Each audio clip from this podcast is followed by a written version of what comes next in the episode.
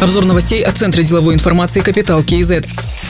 Сервис удаленной регистрации ИП запустили Халыкбанк и Министерство цифрового развития, инноваций и аэрокосмической промышленности. Весь процесс открытия ИП займет не более пяти минут. Заявители могут также и открыть счет в одном окне. Подобную интеграцию министерство проводит и с другими банками и организациями. Монополии на цифровизацию нет, а государство должно стать незаметным в этих процессах, сказал министр Багдад Мусин. Также предприниматели могут выпустить корпоративную карту и удаленно управлять своими счетами и картами через мобильное приложение для бизнеса.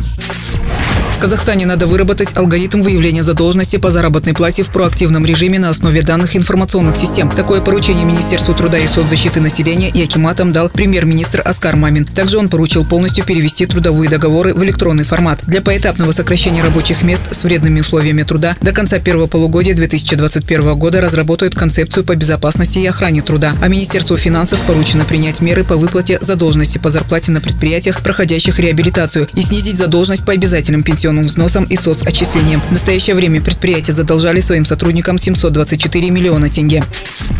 Правительстве представили программу развития рыбного хозяйства до 2030 года. На сегодня меры господдержки существуют на корма, технику и оборудование для рыбоводных хозяйств. Но этих инструментов недостаточно, считает министр экологии, геологии и природных ресурсов Макзум Мирзагалиев. Сейчас субсидии предусматриваются общей суммой для всех сельхозпроизводителей и предоставляются по приоритетности. Рыба в эту категорию не входит и финансируется по остаточному принципу. Поэтому отрасли надо выделить отдельно, сказал министр. Кроме того, предложено предусмотреть подведение инфраструктуры проектам рыбоводства. Макзум Мирзагалиев назвал четыре фактора для успешного развития рыбоводства. Это совершенствование законодательства, обеспечение качественным рыбопосадочным материалом, налаживание производства кормов и кадровое обеспечение.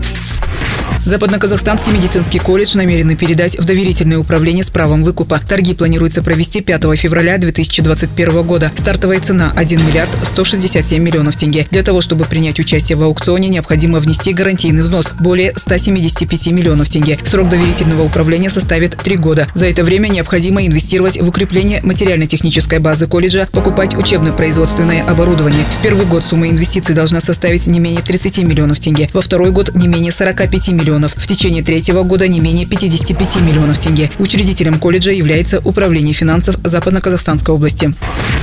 За ноябрь текущего года через платежные системы Национального банка проведено 4 миллиона 400 тысяч транзакций на сумму более 43 триллионов тенге. По сравнению с октябрем число транзакций увеличилось менее чем на 1%, а сумма более чем на 3%. В среднем за день через платежные системы Нацбанка проводилось 210 тысяч 500 транзакций на сумму 2 триллиона тенге. За пределы Казахстана направлено более 78% транзакций и почти 94% от общей суммы.